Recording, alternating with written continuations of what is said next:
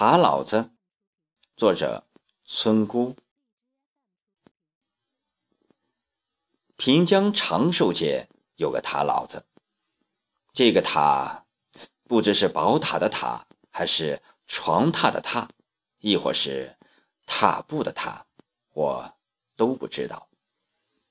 他的故事我是走村串户听来的，挺有味。可惜他死蛮多年了。不然，冲着他那将军的身份，我用老鼠打洞般的精神，也要去找他讨点打仗的故事。国民党统治时期，他老子还是后生伢子，跟着一个闹革命的本地人离开家乡，南征北战，立下了赫赫战功。到解放后，就被授了将军衔。当了个中央的粮食部长。可惜他只会打仗，不曾读书。战后，他坐在办公室里看那些文绉绉的书，如看蚂蚁在慢慢蹭路，心里焦躁劲上来，就回家乡住段时光。我要写的是，就是他在家乡的这些日子里发生的。那时正值人民公社，长寿街有个公家的收猪站。他老子家里喂了几头大肥猪，准备第二天送去收猪站。有个邻居来告诉他，送去的猪每头要出很多斤的潲水。他老子不当回事，他告诉儿子，猪是送给国家的。咱们不能让国家吃亏，送猪之前不能给他吃一点东西，吃甲大的都不能吃。他的儿子非常孝顺，听了父亲的交代，真的在头天就不让背送的两只猪吃食了。可怜两只猪饿得前胸贴后背，把猪栅栏啃得砰砰响，其中一只。竖着耳朵，把下颚支在栅栏高处，一对猪眼聚精会神地看着窗户的光。听到人的脚步声走近时，欣喜若狂，嗷嗷嗷的大叫。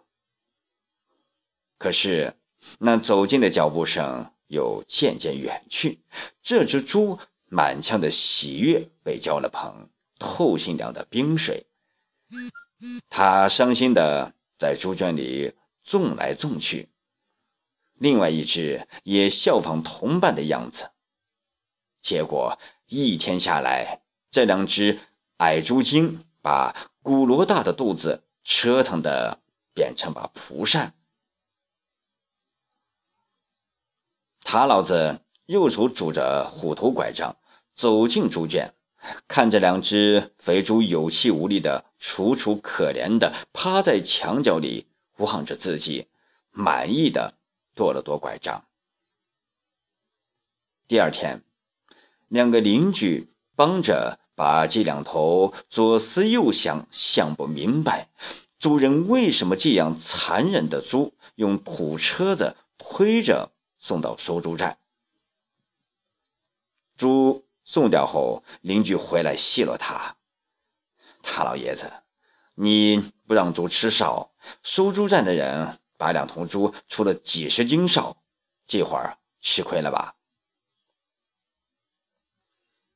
他老子没回话，只是朝他俩笑了笑。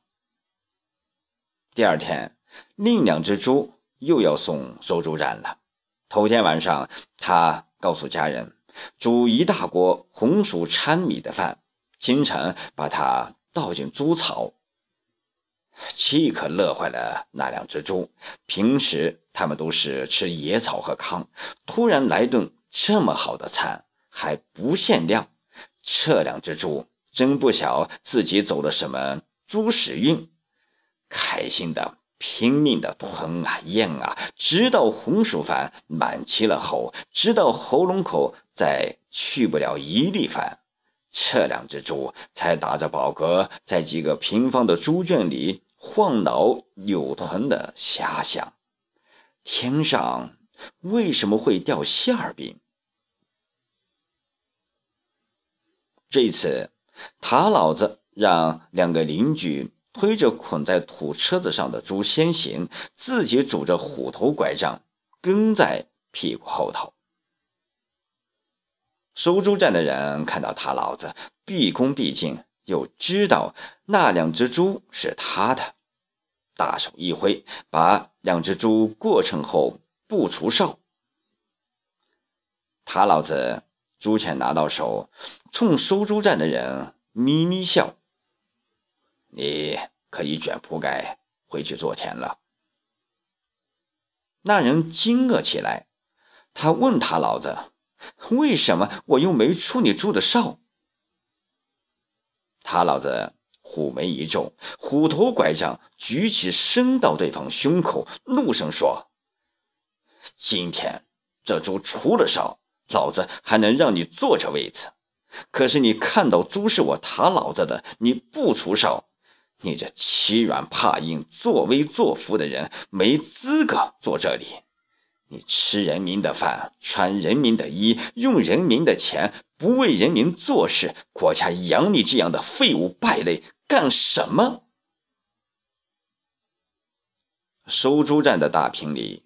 很多来送猪的农民目瞪口呆的看着他老子。当看到收猪人灰溜溜搂着铺盖真的离开时，他们才发出一阵又一阵热烈的掌声。